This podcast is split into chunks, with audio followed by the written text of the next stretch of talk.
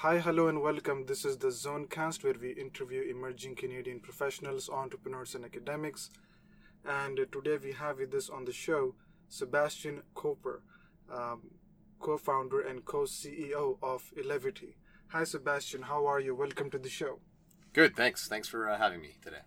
Yeah, welcome. I'm very excited for this interview and learning more about your uh, amazing product. So, why don't we start by talking about your background? Can you tell us about your background? Uh, sure. So, uh, I guess originally I am an engineer. Uh, I studied mechanical engineering at uh, University of uh, Toronto, uh, downtown, um, some years ago, or early 2000s.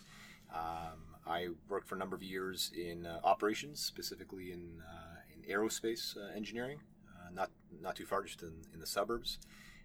then went to grad school to do my MBA at the Richard Ivey School of Business at Western then went to the U.S. and was based out of Chicago, working for a, uh, a multinational kind of strategy consulting company.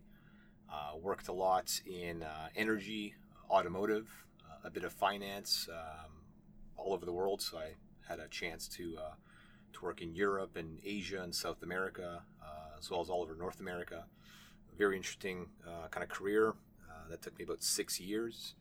And when I was kind of back here, uh, for some time. I kind of came back to Toronto for a little bit. Uh, this this idea that has now led to what Elevety is uh, kind of started back in kind of 2014, and that's what made me kind of switch track a bit with my career and, and kind of focus on the entrepreneurial thing and, and focus purely on the startup. Mm-hmm. So, can you tell us about Elevety and how the idea came about? Sure. So Elevety uh, is a, uh, a company which is developing wearable products which uh, provide sort of unique, innovative uh, sort of audio and communication solutions. Uh, it's, it's very broad, I know, but uh, the idea is that we wanted to allow people when they're doing certain activities, mainly sports and outdoor activities and things like motorcycling, we wanted them to easily enjoy listening to music and also communicating with others in a safe but still very uh, sort of effective way. Uh, the idea first started in 2014 when uh, myself and the co-founder uh, Bart Lipsky, we've been best friends since, since high school. We've been doing all kinds of kind of activities and sports in our lives, and one of them uh, was kite surfing. And have you ever done kite surfing before? Kite surfing is amazing sport, amazing activity. Uh, you're on the water. You're basically being dragged around by a huge kite, like a, a huge 13 or 15 meter kite, and it has a very kind of steep learning curve. And so we were sort of getting better at the sport, but still very difficult. And I had taken lessons when I was first learning in, in Dominican Republic, and when I was taking lessons, there was an instructor on the beach, and he had a walkie-talkie and he was talking to me because I had a walkie talkie taped onto my helmet. It was a very crude sort of way for me to be able to listen to him and his instructions, but um, as you can imagine, wasn't very effective. I couldn't really hear that well. There's waves crashing on me. I'm, I'm struggling to, to, to stay up, and I'm trying to understand what he's telling me. And um, you know, we had done done this activity, and we were catching up at, at a beach bar over a few beers and almost simultaneously we began to think you know what if there was some way for us to easily communicate when we're on the water? Just something very light and wearable that we could use that would allow us to communicate within a range of roughly a kilometer. And you know and we could help each other out. We could kind of show off if we're doing different tricks and getting better. We could you know show off to in front of each other. Uh, if someone was was in danger like at one point Bart's one of his lines actually snapped. He it got caught on a rock, and when that happens, you can no longer function. You can no longer use the kite. And if uh, if you have what's called offshore winds, the the wind is actually blowing you away from land, and that's obviously not a great place to be. And luckily, I, I had known that he was there, and I told some people on the beach with a boat that hey, my buddy is is being dragged out to sea, and they went out and, and grabbed him. But the lesson was that if we had some way to communicate, we could, you know, always be certain that someone's aware of, of the other person and uh, we'd have a much safer experience. So, for a number of reasons, mainly for, for safety, for learning, and for enjoyment, we thought easily communicating when we're doing these kinds of activities. So it started with kite surfing, but then we thought about skiing and snowboarding, which are other activities that we did, or in mountain biking. Any of these sorts of activities, how, how much better the experience would be if we could just easily communicate. And you know, a lot of communication technology has progressed. We have these really powerful smartphones which do a lot of great things, and they're based on sort of you know networks, uh, 3G and 4G and so on. But nothing's been done in the realm of sort of handheld or wearable devices. The walkie-talkie was invented in 1930s, in, in you know World War kind of two era, and and hasn't changed much since then. So uh, that's what began the, the journey for us. We were both working full time. Uh, I was still working full time in consulting. Uh, Bart was working at Google here here in Toronto, and so like many kind of startup ideas, it began just for us just exploring the idea. We built a few very kind of mock prototypes with the help of a third party here in Toronto, and we just took it to some shows. We started talking to coaches, to athletes, to other users of the sport, and obviously we began to get a sense that yeah, people are interested in something like this, a very easy sport-oriented communication system. And um, yeah, and so that's kind of how this this whole journey started. Um, yeah, about three years ago. So it's interesting. You you were kite surfing, and so there was some instructor giving you instructions, and you were wearing a helmet. Yes. So it's it's in the kite surfing. You were basically surfing on water, so the helmet is in case you fall and hit a rock or something. Yeah, because uh, in in kite surfing, you could have a situation where a wind gust comes in. I've, I've certainly had this where a wind comes in and it, it will pick you up uh, and throw you thirty meters. And thirty meters. Thirty easily. I, I mean, you can wow. you can talk to some other my friends who've been there. I've gotten dragged a, a, few times, and so if you happen to be uh, ten meters away from from a, a, beach or a rock face or a tree, um, you know, thirty meters could put you right into a tree. And so for that reason, you do wear head protection typically when you're uh, training or you're learning the sport. Mm-hmm. And this this instructor, I'm guessing he was on a boat that you were tied to, or no, he was on the he was standing on a beach. Oh, he was standing on the beach. Yes, and okay. I'm about hundred meters uh, in the water and and there is a walkie-talkie which has been taped to your helmet. Yes, like taped. Taped. The, old, it's, the old school way. Taped. It's, actually uh, it's actually in a in a waterproof bag, like a Ziploc bag, okay. because the walkie-talkie itself wasn't waterproof, so it's in a Ziploc bag, and that bag is taped next to my helmet, and I'm and I have to listen through the bag as well, which you know it's already loud and there's already waves crashing, and there's also a bag that I have to try to listen through, and so. Uh, the experience wasn't very pleasant. Wow, and I'm guessing the tape must have been water resistant or something because it had to have been some very powerful tape. Yeah, yes, that, that was one thing they did well, I guess. Yeah, I guess I guess they found some nice tape so that walkie-talkie doesn't fall. Yep. And, and with all the speeds and and uh, it survives the water exposure. Yes. So so I, it's quite a neat. I, so so you experienced this and you were like, this is so inconvenient the, the walkie-talkie is in a, in is in a bag taped to your helmet. It's very raw. And and you sensed an opportunity in in trying to fix this. So you came up with the Elevety product. So now tell us about, about your product and what kind of features it has. Sure. So just to be clear, Elevety is kind of the the overall kind of the name of the company that's developing these different solutions the actual product, and in fact, the original name for our company, and still the namesake of the product is uh, is Hearshot. H E A R S H O T. Hearshot. Hearshot, and that was the whole process, just coming up with a name uh, over a couple beers on, on a, on, a, flight back back home.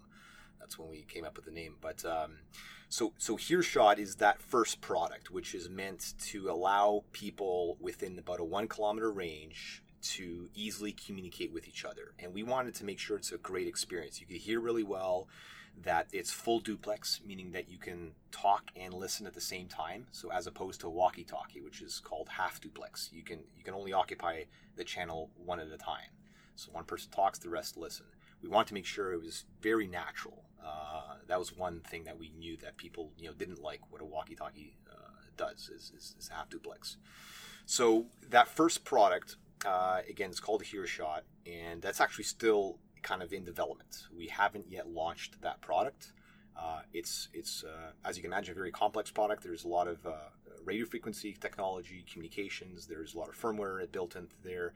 Then there's just the mechanical design uh, of using a special transducer, batteries, and so on. So we are still in development of that product. Uh, we've had a few trials with some partners uh, to, to, kind of try it out and give us feedback, but we haven't yet uh, launched the, the HearShot product. Uh, in the development of, of HearShot, when we realized that we had to sort of uh, literally work you know, with the helmet, because in a lot of use cases, like in kite surfing, and, and then you think of snowboarding and snowmobiling and any of these activities, people are wearing helmets more likely. And so the original HearShot product was actually wearable. It was actually you mount it and it sort of sit, sat behind the, the neck and it kind of hung on the ears. And then we realized that when you're wearing a helmet, that's extremely uncomfortable. So we were looking at ways on how to work with the helmet, and we stumbled upon sort of this technology called bone conduction, which is comes actually from from audiology. So hearing impaired people are able to hear because they have a small transducer in the back of their skull, which transmits vibrations essentially through their, their head, and it bypasses their conventional sort of ear uh, ear system. And so um, we looked at that and we said we could apply that towards the helmet, and the helmet ends up being this sound conductor and is able to actually really effectively transmit sound because the helmet is a very rigid structure. Uh, it's made of typically very you know stiff plastic. Uh, and it's uh, concave around the, he- the head, and so it concentrates sound energy into the head. And so it conveniently ends up being a very good solution. And so we actually discovered that when we were developing the HearShot product, this way of working with the helmet and using bone conduction. And we were so impressed with the sound that we said, we need to carve out a separate product altogether that just does music. Because we knew that yes, communications is one area that people are going to want, but also the ability to easily listen to music. Because right now you have earbuds and headphones, which are very uncomfortable to wear when you're doing these kinds of sports. The earbuds fall off, they're uncomfortable, they block the ears, so you're disconnected from your environment. There's a safety hazard. And so the beauty of this product is that it leaves the ears open. And so, uh, about a year and a half, two years ago, we started developing this other product called Domio. And Domio is a combination of the words dome audio. And uh, Domio is a product that we have now launched. We launched it in, in this past winter into the ski market, and we are now launching it into the motorcycle market. And so that's for us as a startup, sort of uh, where we're putting a lot of focus because it's now revenue generating, it's profitable, it's building our brand name, and it's obviously paying some of the bills now. And we continue to develop HearShot in, in the background. So the, your product uh, HearShot or Domio, do they have like built-in speakers like like a computer or any phone, or or do you have like a special bone induction based hearing? Yeah. Uh, so the actual component is called a uh, ele- electromechanical transducer. Uh, basically, it, it's similar to what a speaker is. Um, you apply electric current and it creates a vibration. The difference is that it's designed to create sound and transmit sound through solids, as opposed to speakers, which are designed to create sound through air. Mm-hmm. Sound can travel very effectively through solids and uh, with using this special transducer, you can actually transmit sound quite quite effectively, uh, and full the full sort of range of sound as well. So you get really good low bass notes, you get very high ba- high uh, frequency notes. It's actually really effective, and so the transducer is this particular component that is designed to send uh, sound energy through through solids, and in, in this case, a plastic uh, shell helmet. So you're using this transducer rather than uh, rather than a regular speaker because because there is already so much noise in the environment so you want the regular ear to be available for that regular sound and then any additional communication that's happening through the helmet you want the that to go through the bone induction process Yeah, i- i- yeah, we do want exactly one one of the big benefits is that uh, the values, the value proposition that we provide is that uh, yeah, the user is still very much aware of their surroundings because in all these cases, uh, the user does not. We don't want the user to be disconnected from the environment. If you're Yeah. kite surfing, if you're mountain biking, you're skiing, you need to be aware of who and what is around you. Yeah. And by having something plugging your ears, you are reducing your ability to, to, to be aware. And so, uh, so that's the beauty of it that you're still able to listen and hear really well, but your ears are still open. So you're still intaking sort of the environment uh, as well. Interesting. And um, for this bone induction hearing, do you have to like if I'm wearing your helmet, does it have to be like a very specific fit, so I'm able to have that like uh, have the something right under my ear, or or is there like some kind of flexibility? Uh, so it's designed to work with the existing helmet that you already have because it sits purely on the outside of the helmet. So it doesn't at all fit on the inside. There's nothing. So that that's the beauty of it. That the user and helmets are a very personal thing. People, you know, a it's- very sort of a stylistic. People like certain styles and colors of their helmets, and b it fits. Like especially after a while, a helmet really begins to fit around your your head. And so uh, the beauty of it is that you continue to use your helmet and you simply apply this device on on the outside of it and so uh, and it works on any sort of a kind of solid shell helmet so most helmets you can think of the one helmet that we don't recommend uh, is a cycling very light sort of cycling helmet that has a lot of vents uh, there's just simply there's not enough sound that's able to be retained and transmitted within the helmet. It just kind of escapes. And so that's the one uh, type of helmet we don't recommend using domio with. So, so for, you're not selling helmets. You're selling something that attaches to a helmet. that's correct yeah. So it's, it's like an add-on to like if I have let's say a hockey helmet or a motorcycle helmet or any other helmet, skiing helmet, uh, any kind of water sports helmet, I'll just attach your device to my helmet rather than buy a brand new helmet from you. That's right. Yeah, exactly. We're, so we're selling an accessory to, to that helmet. Uh, you know, we like to sort of call this a helmet wearable. Almost, it's a new category altogether. Uh, I mean, you know, things like a GoPro have been around for many, many years, and the, the GoPro is, is essentially a helmet wearable product. I mean, something that you mount to the outside of, uh, of your helmet. And, and the beauty of our product, uh, you know, to your point, is that you can have multiple helmets, and you just need one of these products, one of one Domio, and all you need is a, is a special mount. The, the mount comes with double-sided tape. It's applied to the helmet, and it stays on the helmet at all times. So if you have four helmets, motorcycle, snow, uh, kite surfing, whatever, you just need four mounts. And whenever you're doing that, each activity, you simply take the Domio and and apply and install it onto that mount, onto that helmet, and, and away you go. Oh, okay, okay, interesting. And um, how long did it take for you to develop this product? Um, the Domio product, and you know what you see now is you know our sort of our first product that we launched, but internally it's it's our Gen Four. It's our, it's our fourth generation product.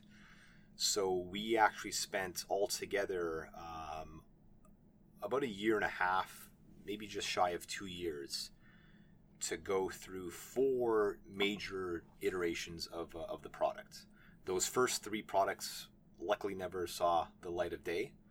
Um, it's only this last one that we finally launched. We were happy enough, uh, you know, using it and, and kind of socializing it with others and, and showing people what it's like that we were happy enough that we said, this is what we're going to be launching with. We're ready. But uh, yeah, it took almost two years to go through four generations of product.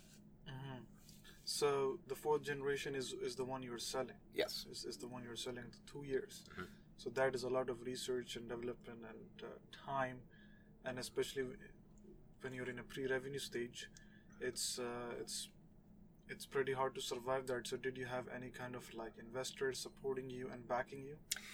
Yeah, l- luckily we did. Otherwise, uh, yeah, we, we probably wouldn't be here. So we did raise initial seed round um, in in 2015 with a number of investors, sort of mainly kind of associates, friends, acquaintances, uh, uh, you know that nature. And we did raise, and that was really on on the Hearshot product, the original communication. That's all we had at that time. And so the Domio came after that. Um, but back in 2015, we did raise a, a seed round that, uh, and we also did a um, a convertible note round as well, about a year later. Uh, and so both of those have sustained us basically up to the point of, of revenue. Now that we're earning revenues, it's obviously very you know, very helpful. But uh, that's what allowed us to yeah to get to where we are. Interesting. So, raising money in a pre-revenue stage is always a challenge Mhm. because, as you know, investors are typically valuing company based on uh, a multiple of sales. Yes. But when you're in a pre-revenue stage, you don't have any sales, so there's no multiple of sales. Right. So how did you and the investors agree on the valuation?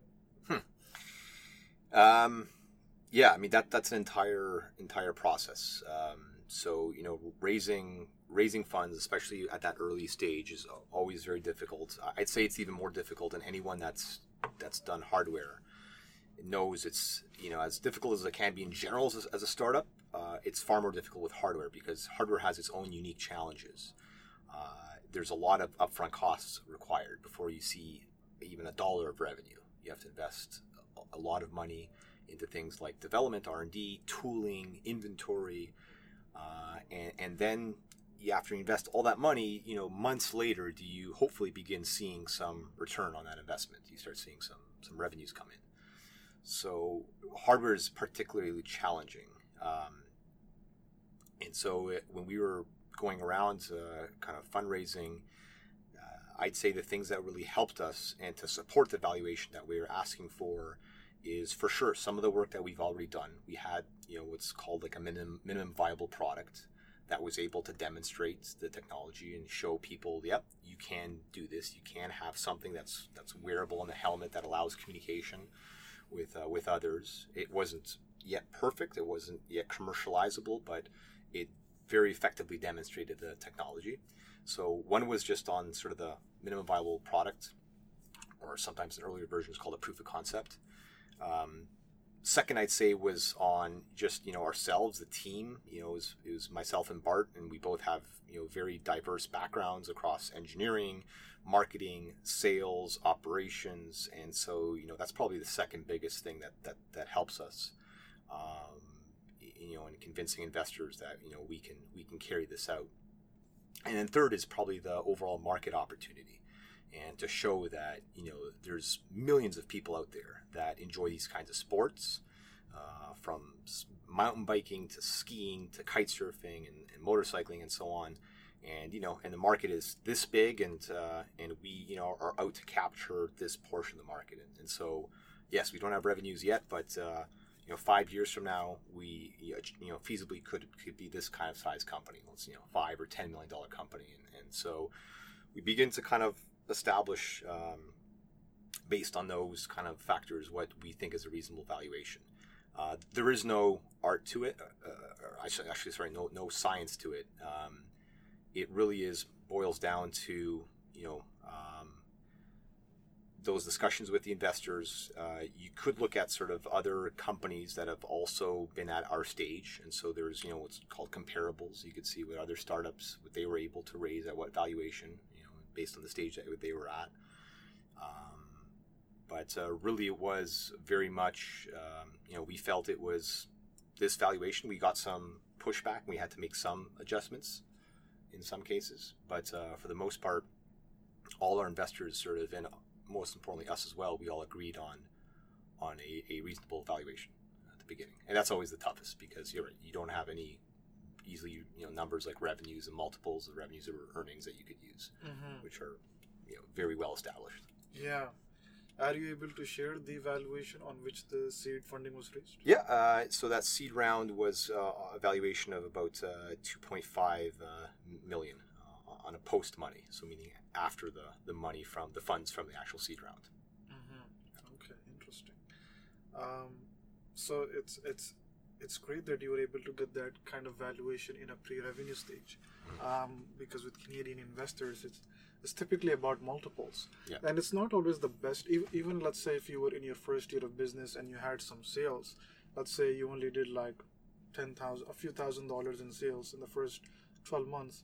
That should not be a basis of a multiple because it may not represent the actual potential Yes. of the product to deliver future sales. Yep. Um, it is, I guess, a tried and tested method of uh, valuing companies. Investors love that metric of uh, multiple of sales.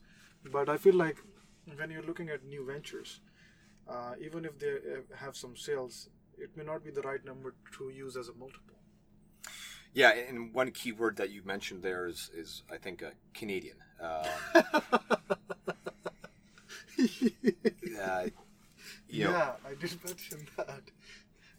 And um, But I'm not saying it's exclusive to Canadian, but it's, yes. yeah, it's, it's not exclusive, but but there's no doubt, um, and you know we know this because we've had identical discussions with Canadian investors as we did with uh, U.S. or even overseas investors out of Asia, and the conversation is very different. Uh, I think uh, yes, in, in in Canada, especially with hardware, um, sort of the default is yes, exactly. Let's look at multiples of, of sales. Let's look at you know your reoccurring revenues. We want to see what kind of subscription model you can develop out of this. You know, it's, it's a very scripted sort of approach uh, i think um, and that's not great because uh, you know e- e- you know there's so many different ways to, to skin the cat i think. Um, and in, in us especially you know it was far more about yeah you guys have a, a- great idea here. Um, this is definitely something people want. Uh, i totally see the, the issue and this is a great solution and i believe in you guys. And you know it, it- it's it is much more based on on that kind of you know more of a relationship. Uh, whereas yeah in canada it's typically the conversations are more i- around the numbers and and and the the model the financial model. Let's see your projections and yeah, yeah. that's always a fun exercise because you know I worked I worked in consulting for, for six years, so I know exactly how to put you know uh, projections together and and very fancy financial models, and we could do that all day uh, for for investors. But that's not the point. That's not what we're here for. We're not here to put together really nice models. You know, we're here to build a business. And when the early conversations go, you know, always are centered on, around, you know, what your sales are, what your projections are, sometimes I, I, you know you don't find a agreement, and um, yeah, that's what we found with some of our early discussions, and, and even our, in our some of our more recent ones, even as a more mature startup. We're still a startup, but you know far more mature than we were three years ago. Let's say. Mhm. Um, can you can you talk about your validation? You, you mentioned this great uh, story that you were doing some water skiing and this this uh, this taped helmet and walkie-talkie system, which was uh, half duplex, Yes. ha- half duplex, Mhm. one way, no two-way communication. Mhm. And then so you, so you had this idea. Okay, there there has to be a better way than taping a walkie-talkie to a helmet Yes. um, and and you came up with the solution. Um, but when you had this idea in your mind, um, how did you become convinced that okay, this is the idea which uh, which the market needs? Were you convinced when when you got off that uh, that uh, trip that that uh, ride, or was there more conversations and more research after that? I think uh, conceptually, I think we we started on, on the right foot. Like we just knew that uh, we just knew that there was something that can be done that that effect, effectively would allow just easy communication. We know exactly what it was going to look like. Um, if it was, you know, again, originally it was a wearable device that you don't mount on a, on a helmet. Um, we, you know, we didn't know if there were going to be buttons or what buttons were going to be on it. We didn't know what technology. I mean, uh, I have a mechanical engineering background, uh, not even in kind of electrical, which is a bit more relevant in this field. So, you know, it's not like I was an expert specifically in, in, in RF technology. Um, so we knew conceptually what it should do and what, because we are users ourselves, you know, this, this was very organic for us where, you know, sometimes products and so on are designed, you know, around input from others. There's focus groups put together and user studies that are done and so on.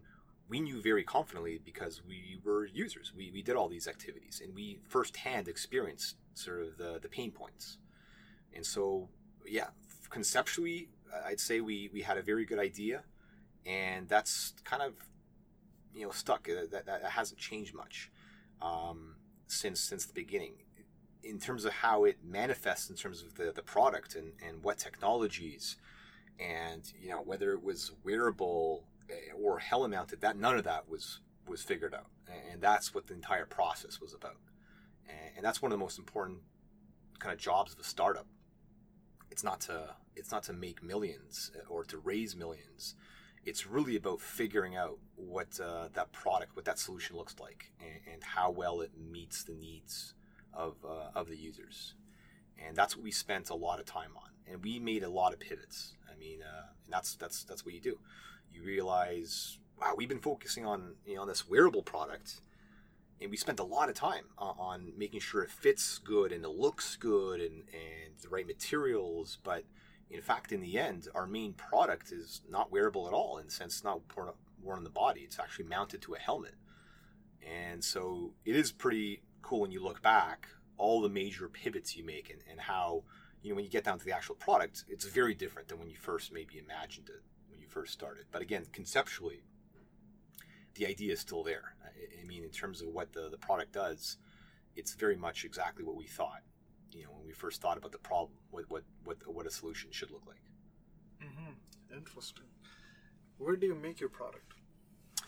So we uh, we do a bit of a, a, hybrid. So we make a lot of the bare uh, uh, sort of components. We either procure or uh, or we make the plastics in uh, overseas, mainly in, in China. Uh, not surprisingly, there's a you know obviously there's cost advantages, but there's an, an, an entire supply chain that's very well established to uh, serve sort of uh, the needs of hardware companies. So uh, a lot of our, uh, our plastics and components we source from China, and we bring everything here to uh, to our contract manufacturing partner, which is actually based in, in Markham, just outside Toronto. And uh, we do all the the sub assemblies and the final sort of box build assembly and test in in Markham. So it is very much a made in Canada product, uh, but of course we source uh, components from overseas. Mm-hmm. So making a, making it in Canada, it must uh, have a cost disadvantage uh, over making it in China. There is a there's certainly a cost uh, disadvantage. Uh, I mean, there, only because there's a fair amount of touch time with our product. There's a fair amount of labor. There's very sort of small, intricate components have to be fit together. Um, and you know, when we're at the stage that we are, uh, you know, we're only making thousands at a time. Um, it, it's it, we're not investing in assembly lines and automation. And when you're at that stage, uh, there is still a lot of manual uh, work that needs to be done. And so that's where we are for sure at a disadvantage for obvious reasons. Labor costs are, are far lower in places like China.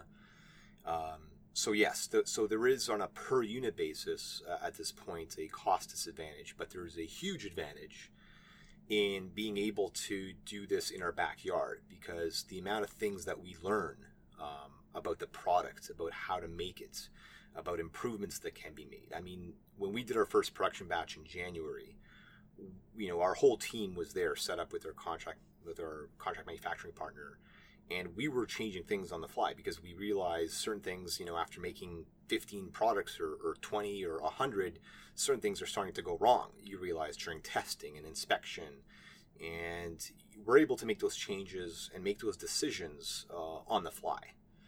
And I, I couldn't imagine uh, if we were to do this for the first time in a place like china. I mean we would have to be there. I, I would certainly have to be there supervising everything. And of course there's going to be all kinds of barriers like language barriers and so on, and you know talking to a supervisor and, and, and so on. So uh, having that transparency and control early on in the process is uh, is really priceless, and that far outweighs the, the cost disadvantage on a, on a per unit basis. Because when we start building the 10,000, the 50,000 unit batches, which likely, more than likely, will happen overseas at some point, we've learned everything there is to know. We, we know the ins and out of the process and we can hand over at that point a, a very tested method uh, of how to put this together and what things to look out for and, and, so on.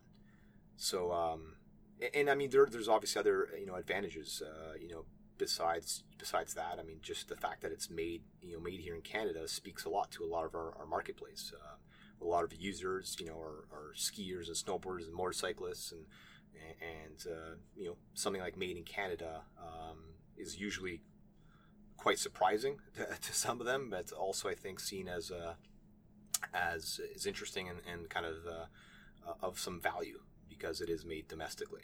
So um, yeah, so we uh, we will continue for the, the time being to, to make our product uh, here in Canada. I guess it's a good good idea to manufacture here and and learn how to improve the product and have uh, have the ability to visit the factory whenever you, you want and see the process in place. And, and as you mentioned once you manufacture in those large quantities you can uh, outsource it and you have learned everything about how to fine tune and improve the product. But uh, what were some of the imperfections that you found in your uh, when you were first producing it here?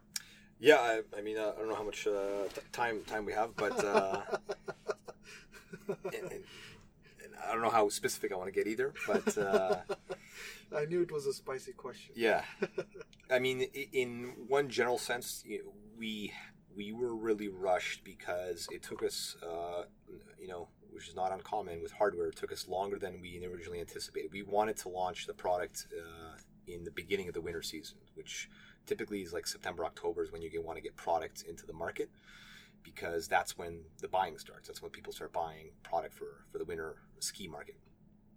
And that's what was our original intention, you know, a year ago.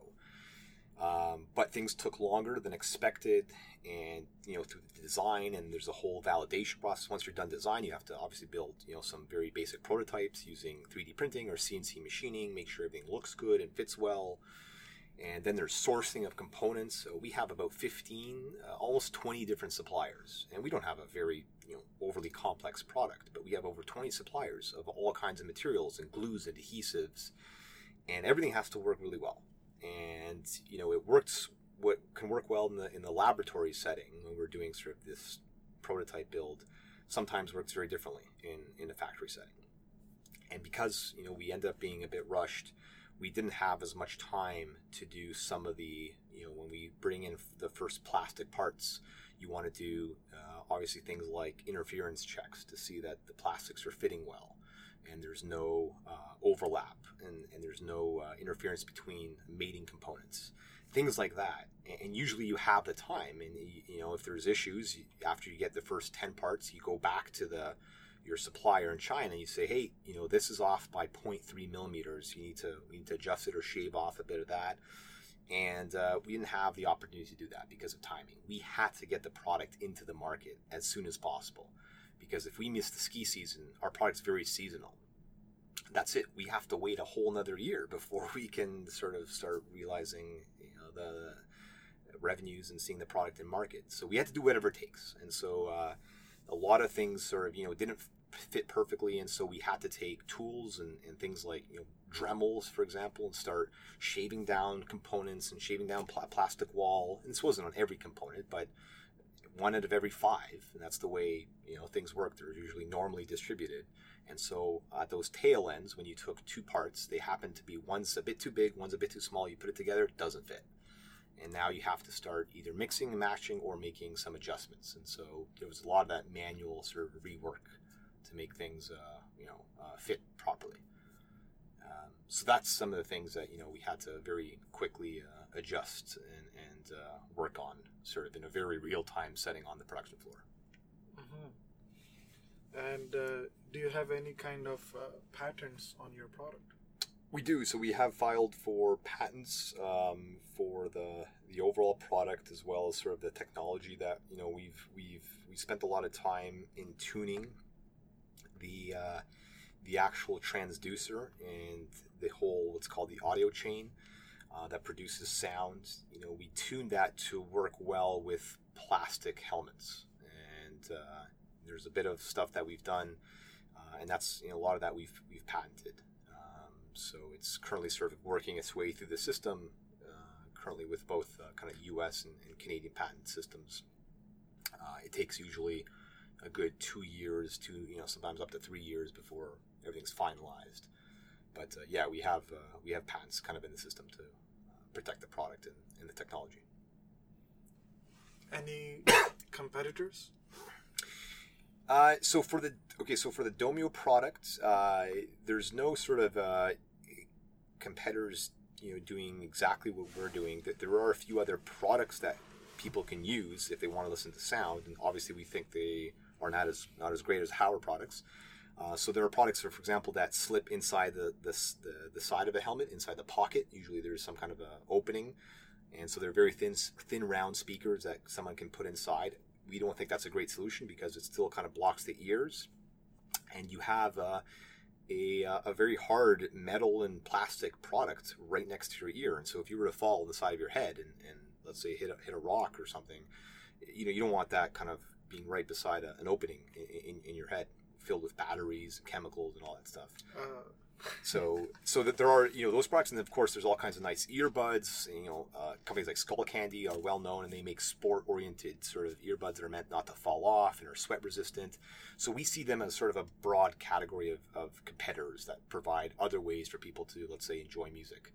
Uh, so yeah, so so there are a few in in HearShot again, the communication device. Um, there aren't really any. Uh, close competitors. There's a few others that are doing things. Obviously, it's walkie-talkies in general, which you know aren't really great for this kind of use case. There's a few others that do things like Bluetooth communications. We don't use Bluetooth. We use something else, which works a lot better in, in outdoor environments. Um, and so, yeah. So in some ways, there there are a few existing products, and competition is is is not bad at all. Uh, sometimes the biggest hurdle is simply educating the consumer, and that can that can run the company out of money.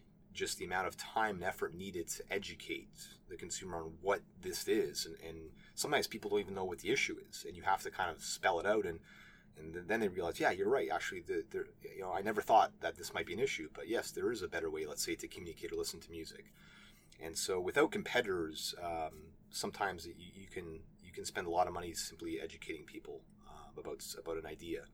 And so sometimes competitors kind of help to elevate the entire market, um, and they, they make the education process a lot a lot easier.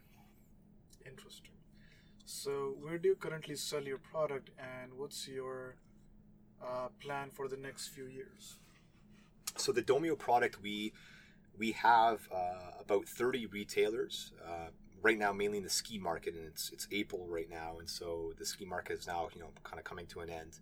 But uh, for the last few months, we had about 30 retailers across U.S. and Canada. So mainly mainly specialty shops, uh, sort of everything from mom and pop stores to uh, chains of about maybe uh, 10 stores, uh, carrying the product uh, across you know across the U.S. and Canada. Um, and we also sell online directly on our own website to individual consumers. so that's kind of right now because we're now we've pivoted now towards the motorcycle market. Now, given kind of the weather, uh, we've changed up a lot of things. Like on our site, we still continue to obviously sell to individual customers, um, and we're now sort of bringing on board uh, motorcycle dealerships and motorcycle shops that will be selling the product um, throughout the year. Uh, we also go to a number of consumer shows. So we were actually this past weekend at the uh, the Motorcycle Spring Show, uh, which is, was at the International Center and uh, there's maybe five to ten thousand people there over two days, and that was a great event for us because you get to be right in front of the customer and see kind of how they react, and, and obviously we sell units, which is great, um, but more importantly, we get a lot of good feedback from from from people, and we see what they like about the product, we see what they wish the product had. And uh, so we do a lot of these consumer shows. We do quite a few uh, during the year, and, and again, that's that's a good good place for us to, to be as well. Uh, going forward, we, um, you know, five years from now, who, who knows what, what, can what can happen, but we want to continue to kind of uh, expand uh, in in kind of the our for sure in our retail physical retail presence. Continue to work with some of these specialty stores. Um, I don't think we'll ever want to be in some of these big box uh, stores. I mean, you know, we'll see what happens, but um, I think a lot of people think that being in like a Best Buy or, or a Target is kind of the the ultimate success. But uh, we've you know we've come across a lot of companies that have had a lot of difficulties when they sell into these you know big stores. A lot of conditions uh, come with uh, kind of sales, and then sometimes even collecting uh, revenue is sometimes difficult. So. Um, we uh, really want to focus on continuing to work with some of these more specialized stores and retailers. They help to tell the story really well our product needs what's called an assisted sale. I mean, you have to have somebody there to help the person to try it out. It's you know we we've built sort of displays that allow people to try it out for themselves, but it is one of those things. It's because it's very new and it's very experiential. People really do need to, to try it, and so having a sales associate there to educate the consumer is is critical for our success, and that's very hard to do in, in a place like a, a Target or, or, a Best Buy. Mm-hmm. So we continue to, ex- I think, expand in the specialty. Uh, geographically, we for sure expand. We've already had customers buying from Europe and Asia. We've had a lot of interest from retailers and distributors in those regions, and uh, and obviously there's skiers and motorcyclists all over the world, right? So I think we'll be very busy simply uh, expanding geographically uh, in terms of uh, retail, and online remains uh, critical for us um, because it is a great way to sell the product. Margins are higher. We have very close relationship with the customers. We know who the customers are. And so both our site and perhaps you know we can sell through third party sellers like perhaps Amazon as well is something we can we will consider as well going forward. Do, do your retailers become unhappy when they find out that you're also directly selling the product to the end customer? Uh, no, that's the reality we live in now. Uh, that's an absolute expectation that uh, that the product will also be sold online. Some of these retailers themselves have online sites. And so um, they also don't mind when people buy online. Obviously, their site, not ours. yeah.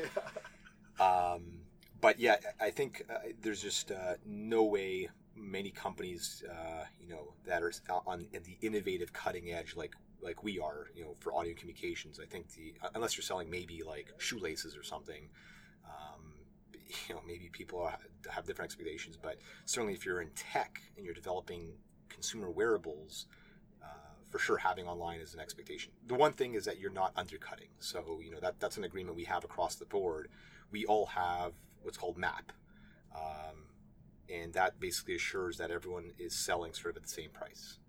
And so, you know, we have the same retail price our, in our stores as we do uh, online. It, it, wouldn't be fair if we were to all of a sudden reduce our prices by 50% mm-hmm. or have a, you know, spring sale 25% off without in coordination at least informing and then allowing everybody to do that. So as long as everyone's on the same playing field, the retailers have absolutely no no no problem at all. It, it only helps to you know, we're a small company, and so it only helps to elevate the brand. And uh, if everyone's doing their part, retailers doing their part, we're doing ours online.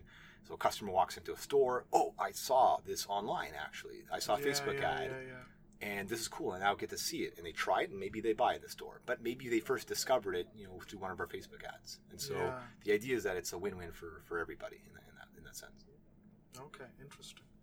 Well sebastian it has been very nice uh, speaking with you and learning about you and your and your uh, amazing product. Thank you so much for taking the time to be on the show and sharing your journey with us. Okay great. Thanks. It's been fun. Thanks for having me. Yeah welcome. Uh, for the listeners, if you would like to learn more about uh, Elevety and, and the amazing products that Sebastian has to offer, please visit their website, elevety.com. And uh, thank you very much for listening to Zonecast and stay tuned for more episodes.